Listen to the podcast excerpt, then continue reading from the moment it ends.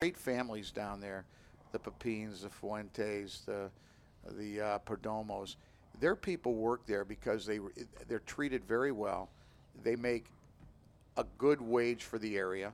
Absolutely. A- and like Pepin does, and so many others do, when their fields are dormant, they f- they get into a monsoon season where it rains and rains and rains, and they let the they let the workers uh, plant beans. Well, they plant they they they themselves plant the crop.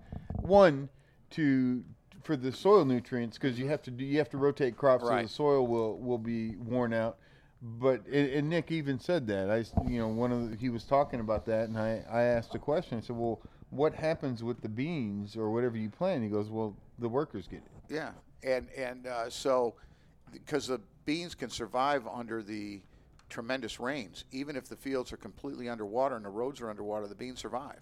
And one And- thing I didn't know about Nicaragua before going there is their top three um, exports are tobacco, coffee, and rice. I had no, I knew about coffee. I had no idea about rice. All the rice, and, and when we were going up in the, into the mountains in Esteli, seeing all the, the rice fields, it was it was it was amazing. And also, a lot of the homes are cinder blocks, because what happens is when this when the rainy season starts, they take everything out of their cinder block homes and they head to higher ground. And then when they come back, the the uh, structures are still there. They literally just move right back in, fire up the fire outside, and go to town. And they grab their satellite dish, and because a lot of them have satellite dishes, and uh, they head out, and that's and that's the way it works. And uh, but it was it was a great a great trip for you. I knew you would you you would really enjoy it because it is totally different once you follow it from seed to wrapper, and you get to see all the different phases of it and the complexity of it and the science of it and the work that they do. It is backbreaking work. When they're climbing up in those curing sheds and they're, you know, 30 feet off the ground, they got five layers. They literally climb from rack to rack and the guys stand up on the top and they just hand them up and they change those every other day. And, you know, and they got huge, long curing sheds and a lot of them. And so they're doing this every day. And it's it's it's it's a lot a lot of work and the massive fields and cleaning the fields out and making sure everything's fine. It's it's a tremendous amount of work and you get a real appreciation for a fine cigar. So uh, that being said, John, your cigar of the week is In homage to my trip, um, ah Perdomo 20th anniversary Maduro. Ah, very nice. Anything I've had from Perdomo has always been good. And Chris is a Chris is a great guy. He's the he's a rep, but he's more than that. He's like their national sales He's their national salesman, and he and he has this the southeast as his part of the southeast as his region. Absolutely. And he is an amazing guy, one of the greatest guys I've ever met in this industry. From in the days when I was in it, he was uh, he was always a gentleman, always fun, and he treated every store, whether it was a small store to a large store, he always gave 110 percent when he did an event.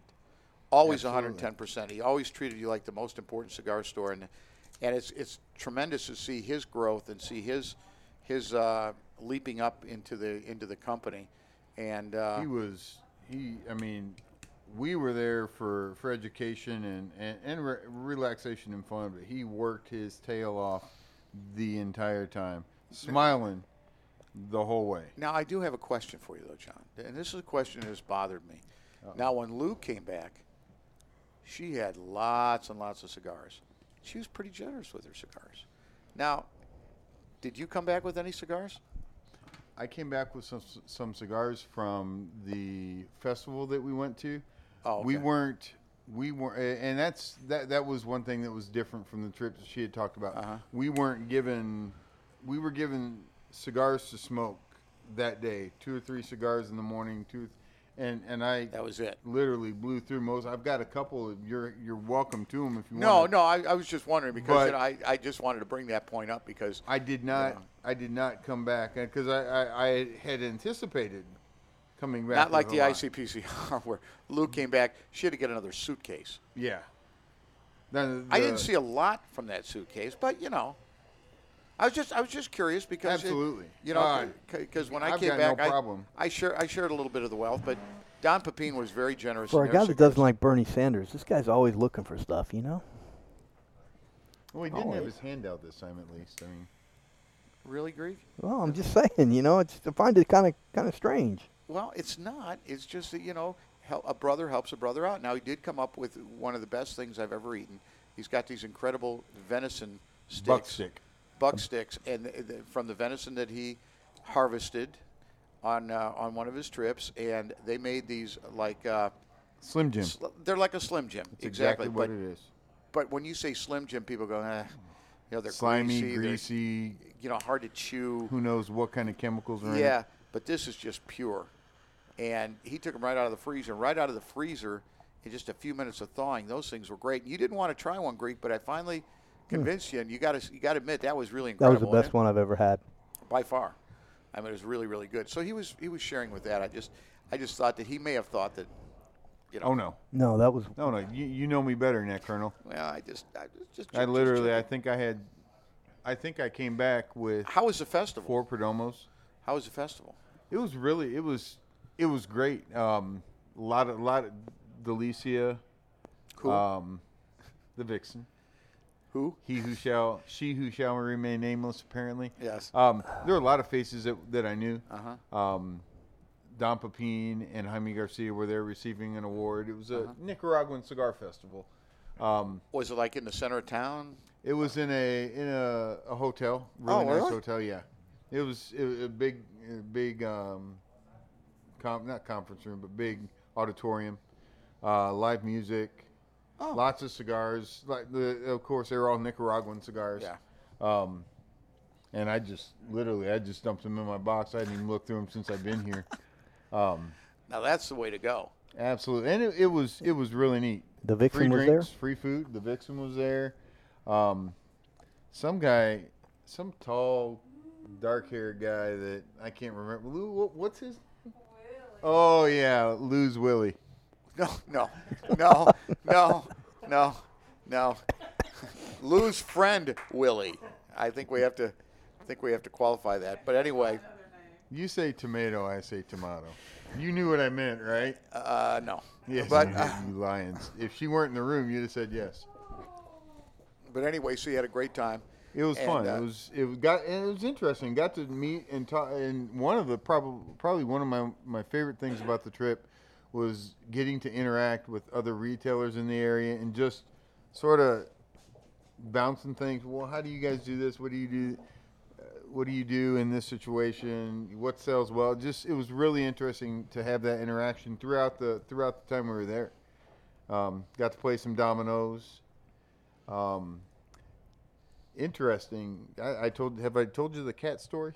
No. Ah, met a uh, couple guys. I don't. I don't even know where the store is. Um, very interesting. We're we're introducing ourselves on the first night, and everybody walks around. Everybody says something about themselves, Uh-huh. and these two gentlemen come up. The one tells his name, and I can't remember what he said. The other one says, "Yeah, I'm. I think his name is Steve. I'm Steve, but everybody calls me Goat because it's easier to remember." And uh, he then proceeds to say, I love cats. And then I look at his shirt, and he's wearing a cat shirt. I thought, he goes, No, I don't love cats. I'm obsessed with cats. Eh, a little quirky, but okay. The next day, he has a conversation with Russ, and um,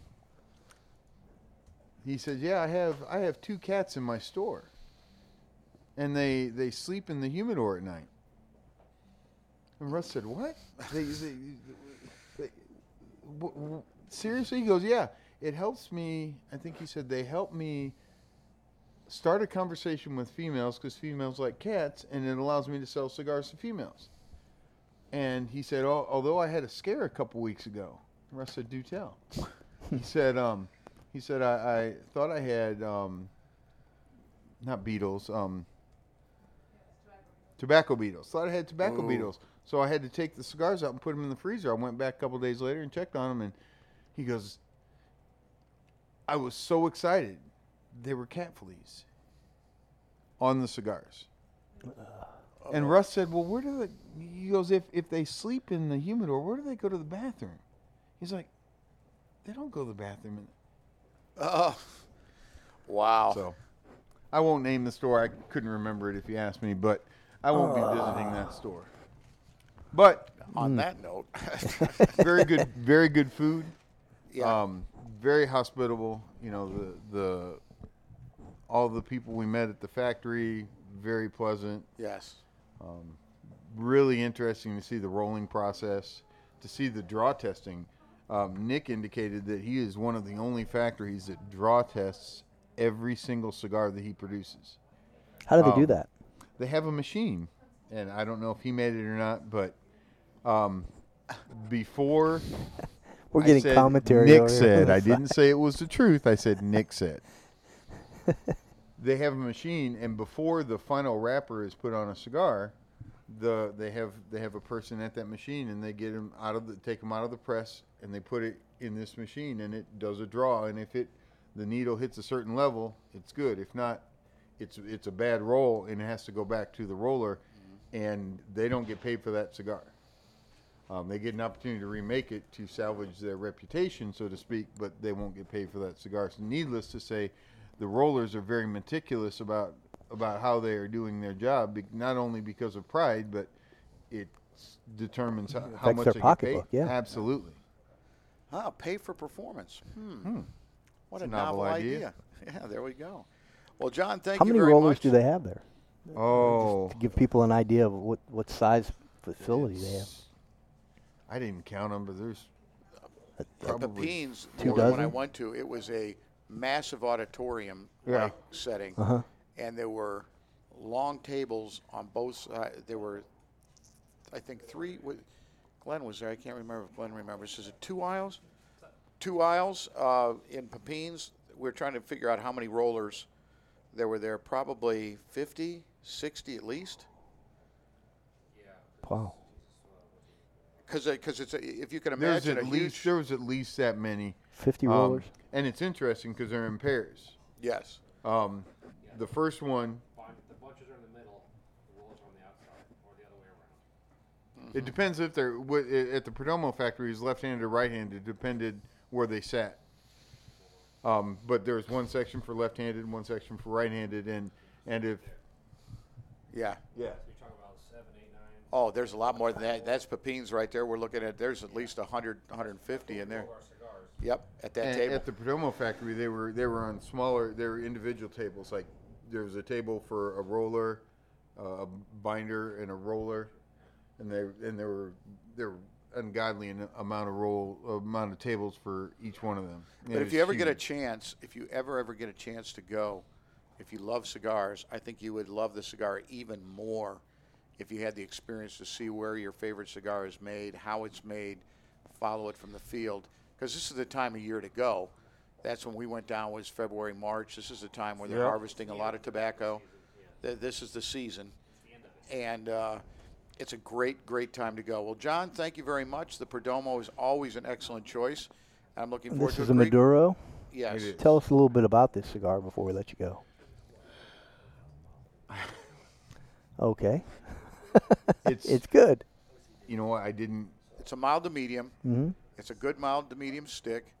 Uh, probably going a little more to the medium than the mild. I would It's- say medium And uh, medium. it's got a nice Fairly Maduro earthy. wrapper. It's it's got a it's it, it, Little pepper. yeah Not too much though. Yeah, so it doesn't doesn't kill your palate, but it has an excellent draw, good burn.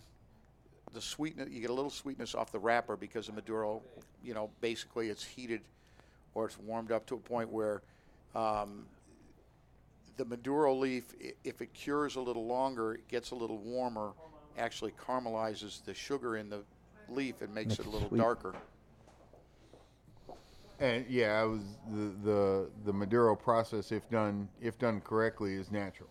Um, there are some places that do it with artificial heat. Will heat a room, um, but the pilons, as I, I understood, they they were called these huge piles of tobacco. At the Perdomo factory, he has a PVC P, PVC tube running through the middle of it, and then runs a um, thermometer, basically a di- uh, Because like thermometer anything through it. else, it heats up as it's and stacked. once it reaches a certain level, he then takes that ha- his workers take that pilon apart and rebuild it in the opposite fashion, taking the So it's leaves a that are on the natural top. heat, but that heat does cure Natural cure. combustion, Yeah, absolutely. it does cure that tobacco, and it gives a. That's why the Maduro. When for years people used to think, well, if it's a Maduro, it's a strong cigar. It's a it's a heavy cigar. It's it's it's going to be really peppery, and it's not. It, in many cases, that's not the not the case at all. Maduro ty- typically is sweeter. If Yes. it's if it's done correctly, it's, Right. it's sweeter. Now Ligero, uh-huh. which is the top top leaf, Leaf. in a right below the, they cut the when the plant they cut the flower. They cut the flower off, and they take those top leaves, which are the ligero, because and there's top That's actually going to be the last. That's the last priming. The Seco, Viso, and Ligero. I know there are levels in between that, Yeah. but, but The Ligero is- last, the last priming is Ligero, and some some manufacturers will actually leave that a little bit longer for that Ligero to be even even stronger. because it takes all the nutrients out of the soil, makes it poof. It's, Yeah, it's actually I, I it's and I, I knew this, but I confirmed it with um, with Nick Perdomo that the longer a leaf is exposed to the sun, the stronger it becomes. That's why the leaves on the bottom are not as strong, not as full bodied, and that's also why if you talk about a Connecticut wrapper, typically a Connecticut wrapper is it's going to be very mild. One of the reasons it's mild is it's typically grown under cheesecloth. If it says Connecticut sun grown, that's going to be a little bit, little bit fuller of a of a leaf. Right. But the Connecticut sun grown has zero direct exposure to the sun, so it's going to be the mildest tobacco leaf that that that is. telling you, my friends, uh, on what's your point, you learn so much, whether it's political, sports, or just cigars. Yeah, or leisure. It's right here on what's your Point. point, and we thank you so much, John You're Sandella, welcome. a voice of Cutter Cigar Emporium today, and we That appreciate sounds it. Sounds like an interesting trip. I, oh, I oh man, if you be- get a chance to go, Greek, it, nerd, and I thought I knew a lot, and then I went down there, I was like, holy shit. The Lost that's grown on the cheesecloth in the summer. Oh. yeah, I- Well, I don't say typically, but traditionally, the summer months are not too hot for tobacco. right. Right. But um, Andy Garcia made that movie uh, Lost City, and it, when they filmed in the plant in the, in the farms, they're actually in the DR, in the, and he asked for Carlos, he said, "Hey, can you just grow crop for me? Just put it on a cheesecloth." So they grew all those plants, and then they ended up making uh, the Lost City. So yeah, it was a pretty neat story though. But you've and and you're probably one of the most aficionados here at the store, so you've smoked a lot of cigars. You know, Perdomo's had a traditionally good track record. Yeah, he's very active in the community for very active with cigar rights, smokers' rights. So a lot of people don't differentiate between cigarettes and cigars. They just kind of lump us all in the same Tobacco thing. in general. So you know he's, he's very active in uh, cigar rights. And that's another thing, and, that, and that's something that's going to be very important this year. There could be some dramatic changes this year. I hope not in Georgia. Yeah, I mean, they're talking about the feds, of course, anytime the feds get involved, you know it's going to be a problem, but they're talking about getting involved and making it basically so cigar companies before, what is it, 2009? Or uh, 2007, I think that was one of the years that they were looking at. Anything before that, basically, are going to go out of business because they're not going to be allowed to sell is because uh, there's there's too much of a flood in the market. There's too many issues, and so the feds are trying to limit the years going forward. You had to have been in the business making those cigars during a during a, a time frame which was ludicrous. Yeah. But what it basically would do is a lot of the boutique cigars that have really had a renaissance in the last four or five years. Yeah. There have been a huge because the regular cigars, the Fuentes, the a lot of them have been out there for a long time. Floor, yeah. Yeah, and, and they and they really dominated. But then these small boutiques started up, and they started making some absolutely exceptional cigars and started really flooding the marketplace. And they will all be in in essence knocked out of business. They're going to put it's going to be so That's- horrific on them. terrible. That's Could they work out some type of an arrangement where they come under the umbrella of someone that was already grandfathered in? What I, Yeah, that's what I think. that's what I think was happening. So the big guys have enough clout to say, hey, Where they you can know what? okay, well we'll take these over. We've been in the business this long, so you know. But it's too bad because the boutiques offer it offer a different perspective on cigars. It's like anything. I could liken it to wine, Yeah. beer. Sure. You know, you look at the beer craft and you look at Budweiser. Mm-hmm. Budweiser buys up a lot of these small craft brews because That's they're where the very growth good. in that industry really has come in the last few years, i- i- in the in the beer industry especially, and it, it just it flies in the face of what we're supposed to be all about. Exactly, and this is once again. Yeah. Free market. That's Exactly. right. It's once again this this anti-government, anti-constitution administration that we have. I should say pro-government, anti-constitution government that we have now. Well, we have and they, they for strangle, they strangle. You, you know, at the beginning of the year, on January one, the feds dumped four thousand new regulations onto businesses. Four thousand regulations. Last year it was four thousand. I mean, that's the stuff you don't even know about until it's too late. and and then they have a wonderful knack for when when things go wrong with this red tape and this this bureaucracy that they create they are, are they're always quick to point out well look it's free enterprise messed up again you know th- th- this is this is capitalism again uh, the the evils of capitalism well no it's the red tape that you're making them jump through That's so that forcing- they, they cannot really r- uh, realize the true ends of capitalism to uh, to flourish, and, and, and we, we have that problem. It's it's an ongoing fight. We, the, I don't think you'll ever see in any civilization, as long as we're alive, true free market capitalism. But we seem to be going further and further and further away from it instead of trying to get closer and closer to it. And what's funny is the countries that have gone away from it are now coming back to it. And we're we're the we were the, the leaders and they were quick to say they still are the leaders. But I mean it is it is brutal right now for a small businessman to open a business. Well, the barriers to entry now in, in, in, in just about any type of business you go into because of regulations and, and, and because of uh, the nature of the banking business also. You've got these, these big banks, the ones that were too big to fail. They're also the ones that are not extending any type of capital to small businesses. And if we would have allowed these big banks to fail and some of those assets would have been transferred to smaller regional banks, those smaller regional banks would have had the capital to go out and, and to help smaller businesses get started. And it would have it would have made the recovery so much faster.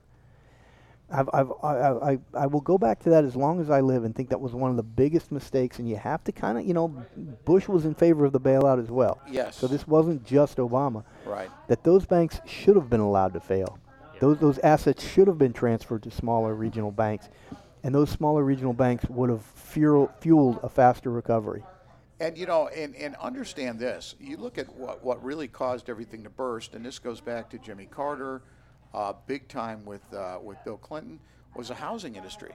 Now the banks, it's your money. In essence, they're only using your money. It's not their money. It's the money that the people have put into it. Okay, the people put the money into it. That's how they build their assets, and you have to have certain restrictions. I mean, you know, not everybody should own a home. Not everybody has the ability to pay for a home. And so when Clinton came in and said, "Well, we're going to cut off the, the the low money to the banks if you guys don't start taking more of these housing loans," and then the housing loans were going to anybody. You know, the 20 percent down was gone, then ten percent was gone. Pretty soon, everybody that had a hundred bucks could walk in, and eh, as long as they could get a closing cost, and then what happens? They couldn't make their rents, or their, they couldn't make their payments. The banks bundled them up, sold them to another, and then they sold them to another to try to get out of it. And then pretty soon, Well- it just it just collapsed. And now we're we're we're kind of looking at doing the same thing. We're we're we're making it. Eh, they're talking about making it easier for homeowners. Well, there was a tremendous lack of institutional control with some of the products that came out towards the end of the, the 90s, the early 2000s.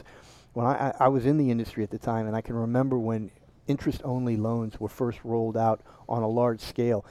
And the product was originally designed for investors who were turning properties mm-hmm. to go out, buy a property, fix it up, turn it, flip it, and it made sense for someone to get into a, an interest only situation like that. But when they rolled that product out after a few years, they started making that product available to anybody that wanted a mortgage. Well, com- I mean, just think of human nature. You're looking at two homes. One is eight hundred thousand dollars a year, or one is eight hundred thousand, and the other one is is six hundred thousand. but your payment's going to be the same, whether you, you buy this one on a traditional mortgage or you buy this one on an interest only. Well, which one is most people going to buy? And they were conditioned, uh, as we all were, I think, to, to think that well, property is only going to increase over time, right? So you're you're you're always going to get some type of, uh, of appreciation in the investment. You're never going to lose money. And when the market adjusted and, and real estate prices, which were overinflated to begin with, came back down, you had all these people upside down in homes that they had no they had no collateral built up in because they were only paying the interest on the note. Uh, there there has to be there has to be more controls in place to where product is is uh, is applied in a in a more discretionary manner. You know, housing was always something you aspired to. You know, you wanted to get enough money, save enough money to put the down payment, to buy a house, and then you did it based on what your salary was, what your intake was, and you figured how much of a percentage was it going to cost you every month, and people waited to do that. And then when the you know when the banks started coming and making all these sweetheart deals, at the behest of the administrations, and they were all guilty of it, because no one wanted to be the one that said, "Oh, we wanted to take away houses, the opportunity to own the American dream, the, the, the house and everything." And too many people got into houses and weren't ready for them. You know, And- millennials now, from s- surveys that they've taken and, and polls, indicate that that is no longer a priority among millennials. Home ownership. Not with millennials. They they they. They'd Yeah. rather have a nice car and nice clothes they and, and, and drive. A lot of them don't want to drive. they don't want cars either. Yeah, I've got guys that, I mean, in their twenties, didn't get a, his driver's license until he graduated from college. When I was sixteen, I was. You couldn't wait. Yeah, yeah. I know it's, it's it's completely foreign to us, but that's that's the new, that's the new world now. And they want, and they would literally. And by the way, this is Glenn. Glenn is one of the uh, uh, regulars here at Cutter Cigar Emporium, and, and we always appreciate it when it's one of the unique things of the show is people can come up and sit down and, and join in on the conversation because they usually always have something to say and always have something to add, whether it's with in agreement with us or not. But here's the thing now, Greek. This is a great transition into the great. I called it the great giveaway uh, on Sunday. Oh my God. I, I sat there and I watched Hillary Clinton, and O'Malley was just, I mean, he was just there because t- they had to have more than two. He looks like he's having a good time though. He is. He's having, yeah, because he's got nothing to lose. He's never going to be there. Goes to Iowa for a rally and one guy shows up. You know, it's. It- But, this gets into, let- let's talk a little bit about uh, Hillary and Bernie, okay? I saw, for the first time, all the time I'd seen Bernie, it was basically, um, basically he was, you get sound bites. But then I, I, I really watched him, and this was the first time where he really got challenged, and he had to fight back. And when he fought back, he started spitting, and he got, and he, and he started getting, and he, and he contorted his face, and I mean, he really, he got scary looking. Well, he, he he- he's in, in, in many respects he's a one trick pony. Um, you you don't hear uh, a lot of um, in depth uh, international policy with him. You, you don't hear a whole lot of of um, domestic um, crime policy. I mean, he was he was challenged on his gun position, but not what he would do with with the escalation in, in gun crimes. Um, I, I think where where Bernie has his, where his strong point is, is what I was saying before we before the cigar break was he really has has lived this his whole adult life. And he he fundamentally believes in what he's talking about. So when he says it he comes across in a much more convincing manner than Hillary does. And I think that resonates with a lot of uh, of the Democratic voters. Well, because in his two areas, health care and free college, those are his two real. If you had to pick two points that he's gotten the most, uh, you know, the most catch in his speaking was, but see, every time you try to pin him down on how he's going to pay for it, and Hillary even said, well, you were going to pay for the health care this way. Now you're going to pay for it this way. So you're flip flopping on how you're going to pay for it, and then you're going to add new taxes. Well, not to mention what he rolled out just hours before the debate, where he um, came out and now he is uh, on on the um, platform, or he's going forth with his platform of single payer. Yeah, I knew No. that was coming. The um, just forget about what we have right now. He's gone full boat, and he's Which is what Obama was trying to get to. well, and and, e- and even going back, if you go back to '93 and Hillary, She wanted. was single payer, and and the Democratic the, the stalwarts of the Democratic Party have always been in the camp of of a, of a single payer system. Single payer basically is the government pays Go- for gov- everything. government health care is Yeah, it's is- government health care. That's the death panels. It's the whole nine yards that they never want to talk about. Or if they do, they just poo-poo it. you take the uh, insurance companies out of the loop, and you basically your your insurance company, if you will, is the government. And uh, we've seen what that's done all over the world. And and the thing that no one talks about, and I think we need to bring it up, this country leads the world in research. And that research is not going to continue if there isn't a reward at the end of, of their research. You know, for every one drug that comes to market, I'm I, and I don't have I, I I'm, I'm taking a guess right now, and I'm sure the figures are out there, but I'm guessing for every one drug that actually comes on the market and is successfully sold, I'm guessing there's probably six to ten that don't ever make it. Yet they cost money to go through that process, and it's a very expensive process. So billions of dollars are literally eaten up in drug research that never sees the light of day. Where is where is that research going to come from if if you don't have the risk and the reward? Uh, the, the, the, there's there's a fundamental disconnect from economics with the democratic mindset. According to MedicineNet.com, the chance of a new drug to actually make it to market is one in 5,000. One in 5,000 actually makes it from the lab to actually full grown production. Now, if you look at those numbers, now MedicineNet is kind of a, you know, a, neutral a neutral source, but i even if it were half that, one in five thousand.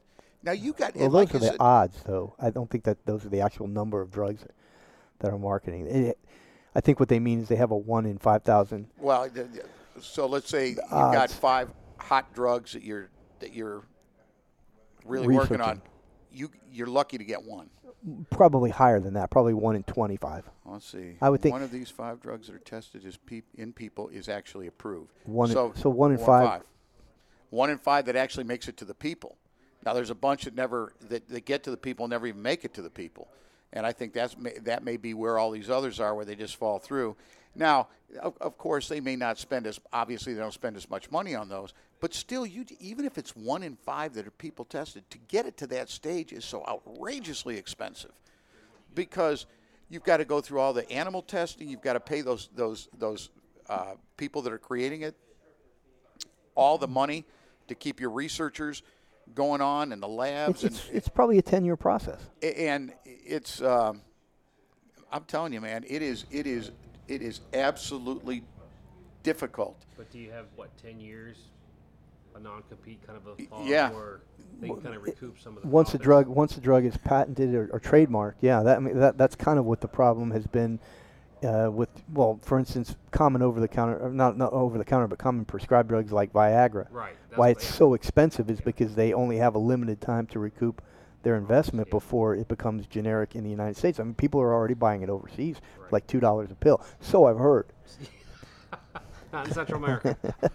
But in February, in February of 2012, uh, Forbes was uh, discussing that this- the average drug developed by a major pharmaceutical company cost at an estimate of four billion dollars in research dollars spent for every drug that is approved, wanting to make it, and they want to make it even more difficult to get things approved. So you start talking about those kind of numbers, man. That's staggering. Well, those are the kind of things that I, I wish I ran the GOP. I, because the, these are the kind of things that in a debate you would just decimate a Bernie Sanders with.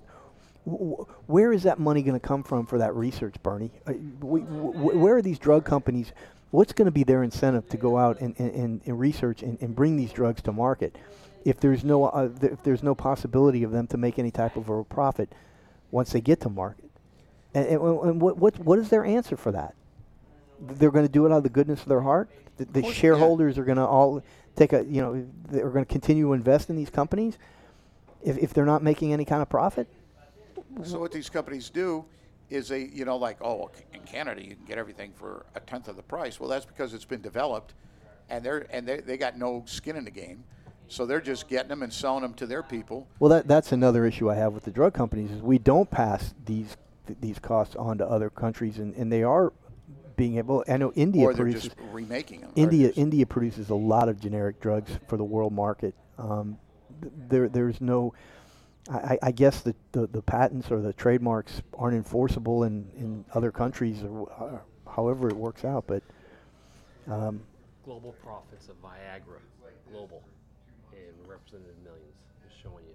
So Wow. You, gotta, you can't think just domestically. This is a Yeah. global product. right. So while four billion sounds like a lot, When, when they hit, when it's they hit huge. and it goes global.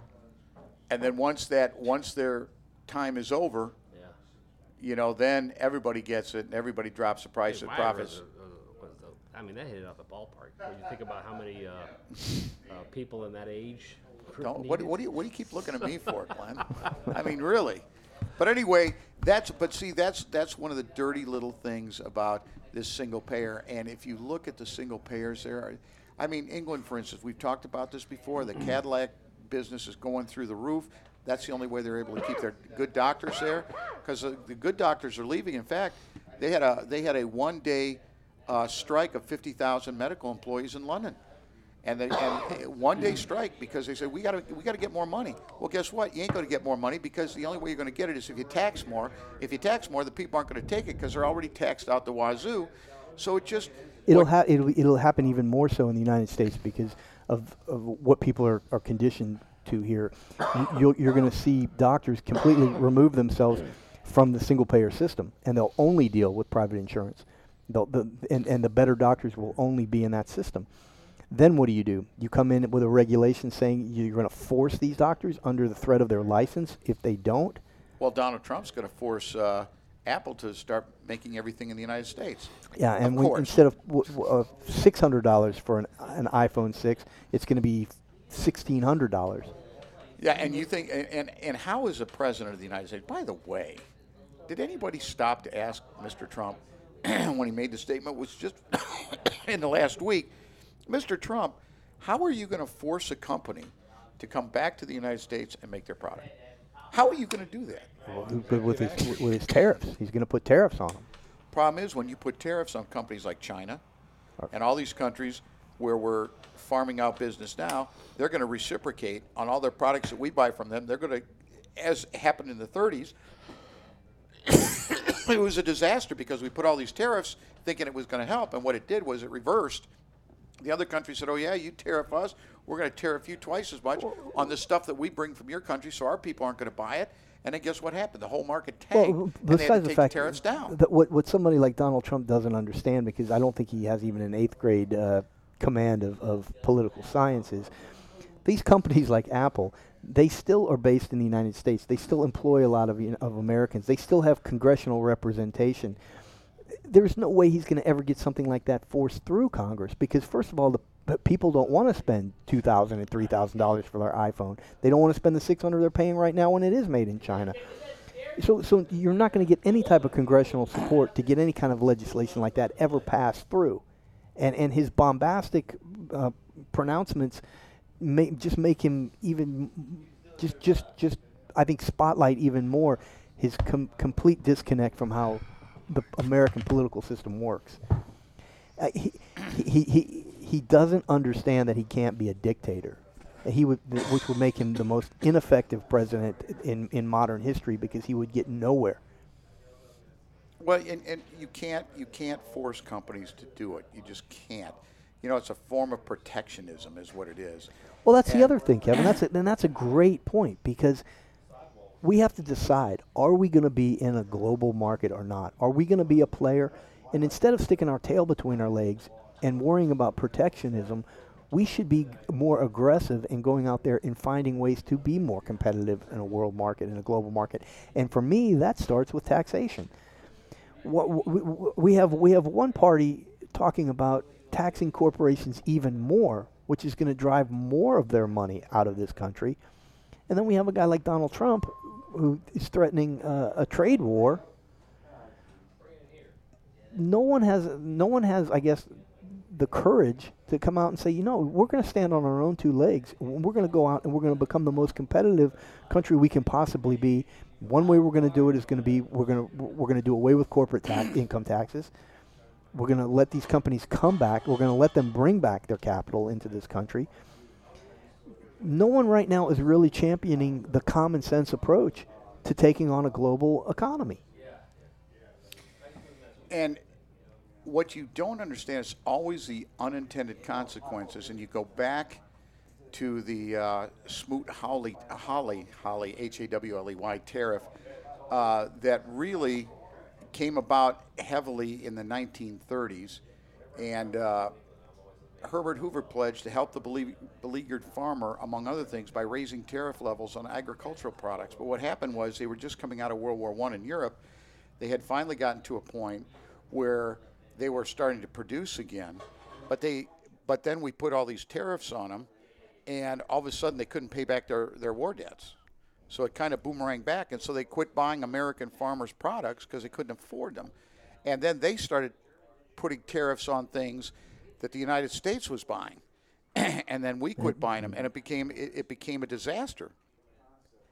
The the free market works, and you have to decide whether or not you're going to be a player or you're not. And and we still have the capacity in this country to be the most significant player. Our technology, our innovation. Um, and and I, I know that sometimes with, with conservatives this is a, a is a touchy subject, but going forward with, with, with new forms of fuel, new forms of energy, that's a, a huge, huge opportunity for the United States. Um, I'm a big proponent of solar energy and the solar energy technology that we could export around the world. We're now losing that fight to China because we're not, w- our, our companies are saddled with so much regulation that they're not able to, to, to produce their technology at a competitive level. And, and, and, China is able to produce solar panels for a fraction of the cost of what America. I met a guy sitting at the bar in Pinehurst. He was a president of a company that does solar panels. And we, uh, Michael and I, were driving as we were getting closer to Pinehurst. We saw thousands of them out in the fields, and their energy, uh, the energy company there that encompasses all around Pinehurst and that whole area, was all in on solar panels. And there were these BMW had a big plant there, a big facility there, and hundreds of solar panels out front. We saw whole big swatches of forest cut out, which is nothing but mass. I've never seen so many solar panels. And he said business has been moving, uh, been booming for his business. And um, he said that's why he's there because he's looking at some other sites where they're going to start putting more in here. But getting back to what happens with the tariffs, the U.S. imports from Europe declined from 1929, a high of 1,334 million, to just 390 million in three years, while U.S. exports to Europe fell from 2,341 million in 29 to 784 million in 1932. Overall, the world trade declined by 66 percent because of the Smoot-Hawley tariffs from 1929 to 1934 that they had to get rid of it, and they came up with something much better, Reciprocal Trade Agreement Act, and that's that replaced Smoot-Hawley. But I mean, this, and so we're going to talk about going back to the days of Smoot-Hawley. You're not going to. You're not going to. You tariff China. T- China will tariff you ten times back. And how many things do we sell to China? as much as how many jobs we create over there. How many? I mean, it would create a. I mean, look at what ha- what's happening with oil now that everybody's got their spigots open. Now that we've given Iran the money back they need to take care of their infrastructure. now, and we've opened up the ability for them to put their oil on the market now to everywhere. I mean, look what's happened. Uh, I mean, the, stock market crashed again today. It was down 450 points when I was driving up here. I don't know what it closed at, but But uh, this is what we're talking about, my friend. So when you listen to these people talking about these panaceas, tax the rich, slap tariffs, well, that's how it's go. We're going to force companies to, to produce here in the United States and not allow them to produce outside the country. All we're doing is we're talking nonsense that sounds good to the unintelligent person because, oh, yeah, well, if you tax the rich, because I'm not rich, we tax the rich, that'll be fine. And the problem is, if the rich, if you took all the taxes, you know, if you tax them there's all just, their there's just not enough money there. And even Bernie Sanders has admitted that. He he had to admit in the debate, and he's admitted it even prior to the debate, you're going to have to tax The middle down class. the middle class. Yep. But I'll only make it like two or three percent. Well, yeah, just like we're going to have your own doctors. You know, you're going to keep your own doctors. Everything is dropped down dramatically. And in fact, one of the big healthcare companies came out and said they're getting ready to drop this Obamacare stuff. This because what's happened is they've had so many people. Their the money that they've put out has been so ungodly that it ain't even coming close to the money that they're bringing in, and they're losing. And on that side of their business, they're losing their shirts. So they're saying, hey, they're telling their shareholders and they're warning again to the government, we're going to have to pull out. Well, that's what the government wants, though. I, that you know, that, to get that, to that goes payer. back. That goes back to what I've always said about Obamacare. It was just a step in the process, and uh, they, they they want these companies to, to fold their tents and get out of the business because then nobody has then then the American people have no place else to turn to the government. It's it's really a very sinister uh, plan, and and and, um, and people need to, as we go into this election, people need to understand where we're headed. We have a large percentage of Americans right now that are buying into this socialism and the, the fact that, that, that they've somehow been cheated by the rich people and the big corporations, and it's time to, to get back at them. Where nothing could be further from the truth. The biggest problem in this country are the people who are telling you that. It's government. That's right. They are they That's are exactly the right. problem. And that's why I've said all along that with this administration, especially more than any other administration in history, When when he their ideology is to fundamentally change this country to a socialist. And don't give me this democratic socialist because it, that's nonsense. Socialism is socialism, you know. And no matter how you put the lipstick on the pig, it's still socialism. And when you start taxing, ev- why do you think all these countries, Finland, they always throw Finland and Sweden and these other countries up as as these stalwarts of, of what it's all about. Then you break it down, you look at the numbers of what they're paying in taxes, what their average income is, and you look at what they're paying in taxes on top of their average income, it is so much lower. It's $12,000 in, in, in the, let's just say in that area, Sweden, Norway, Finland. Yeah, they have free health care. Yes, they have free education, but their average is 36,000 or 32,000 where our average is 44,000. So, and on top of that they're paying a 25% VAT tax plus new car taxes and all these other taxes. So what they do is they're willing to take a little they're willing to be more more uh, less things. They take less things to try to make the whole better. And what they found is companies were leaving. Everybody. Well, what do they produce? Up? Exactly. Let's, let's face it. We, we, we talk out of both sides of our mouth. We want to be this big industrial power, and we want to be. But wh- what does Finland produce? You know, what does Norway produce? Well, Fin, I think Norway, uh, Norway's big thing is oil, and when oil was booming, they had a lot of money coming in as compared to. But now that oil is tanked, nobody's nobody has gone back and looked at the numbers of what's happening in Norway right now. Saab's out of business in Sweden. I mean, What what what, what th- these countries you can't you can't compare an economy that size.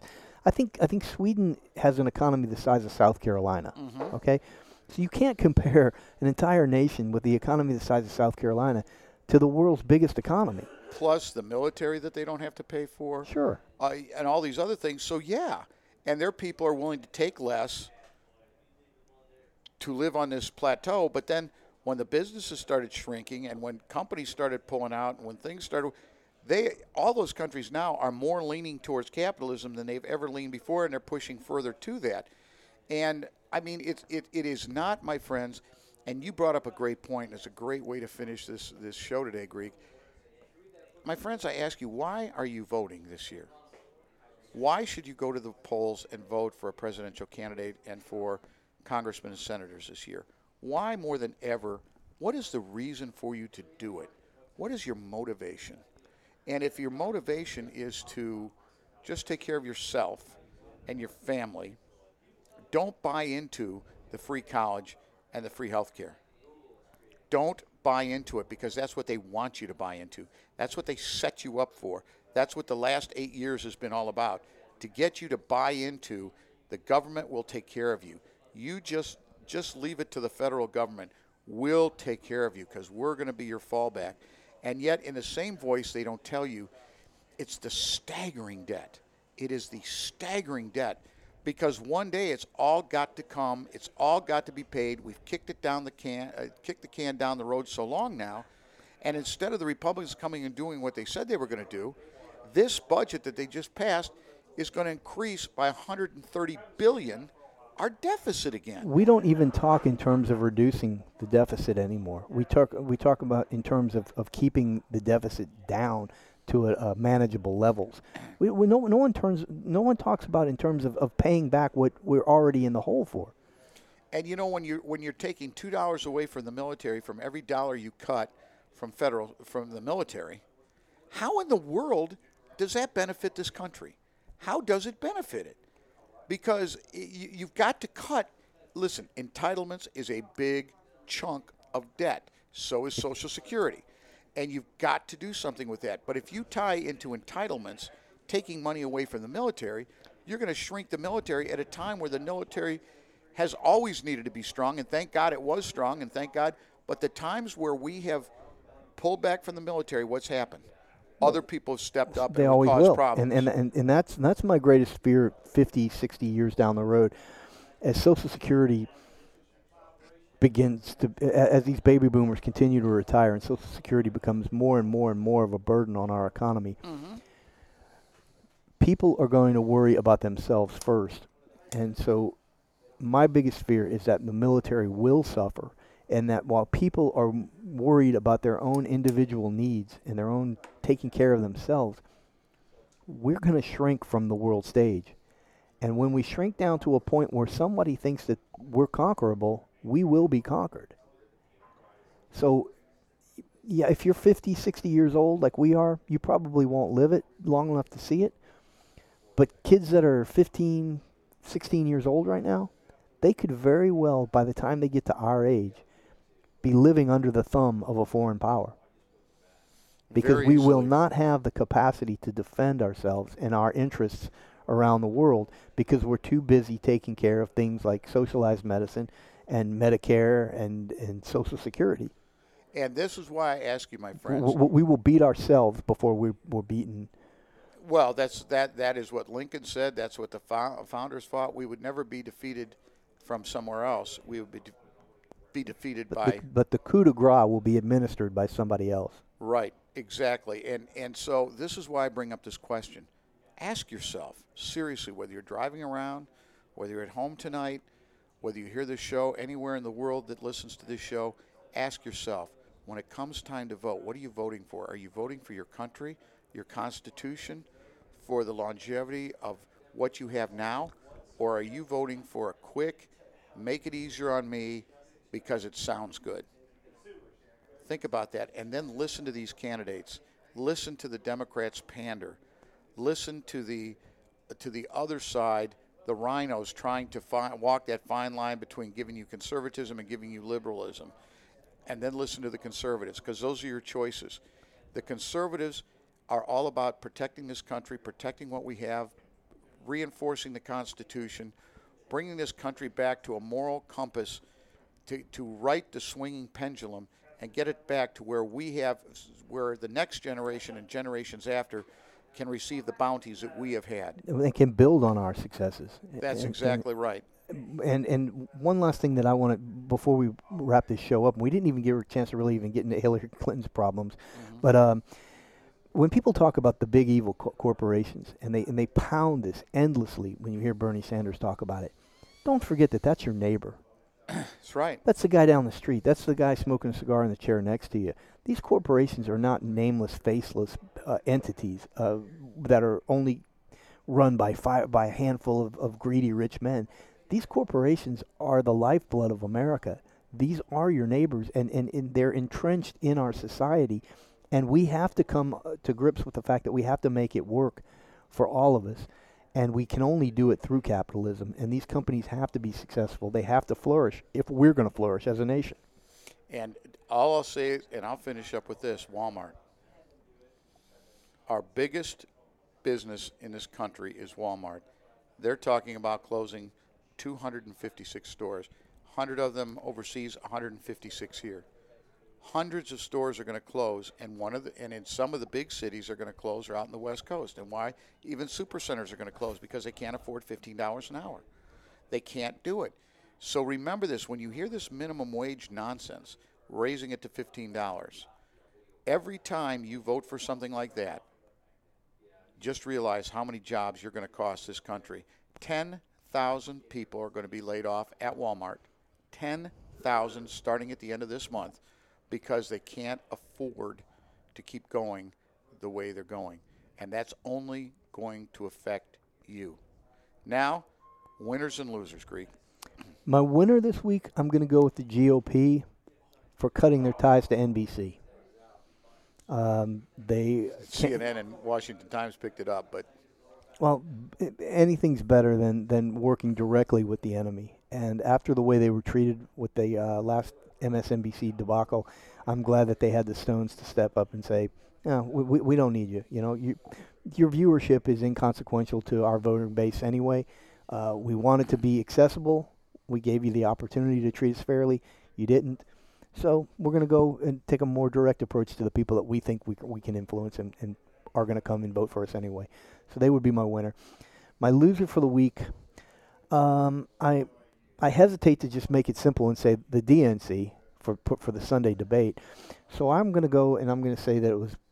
I'm going to say it was Donald Trump. I, I think he lost a lot of of his credibility in this uh, this new war he's waging against Ted Cruz, particularly by taking an issue like the birther thing, which is so ridiculous, and and and it it, it almost to me it smacks of desperation, and why a guy that would be leading the polls would be that desperate so soon, unless he knows something. the internals.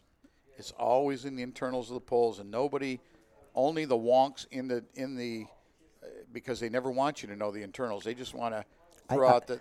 And I'm thinking in their own internal, I think you're absolutely right. I, I think he sees something or he's been told something that uh, is making him desperate, and I think that was a desperate, and it was a, it was to me, in my opinion, it was a pitiful move.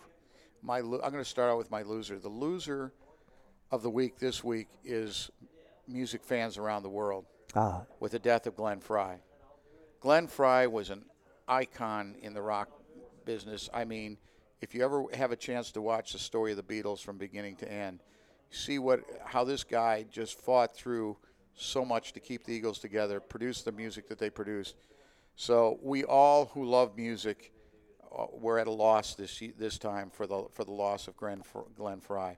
My winner this week, I don't care what anybody else says, was Ted Cruz. And the reason I say Ted Cruz won, he absolutely was brilliant at this last debate. He was absolutely brilliant. Tailed off a little at the end, but for two hours and 55 minutes, or one hour and 55 minutes, I thought he was absolutely outstanding, Greek. And uh, Ah, he- he, he was he answered everything. He he he was funny. He had command of the issues.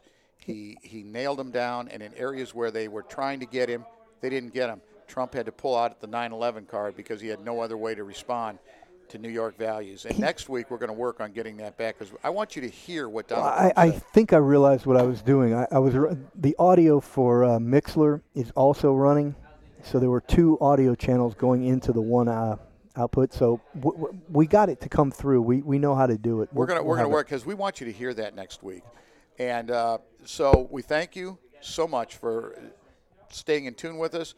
Dale, I hope you got your package. Uh, I hope you get to see a picture of Lou's new hair. I'm sure you'll It's appreciate up on Facebook. And everybody who listens, we really, really appreciate it. To our troops and our first responders, we really appreciate the work that you do. The price of freedom Is never free.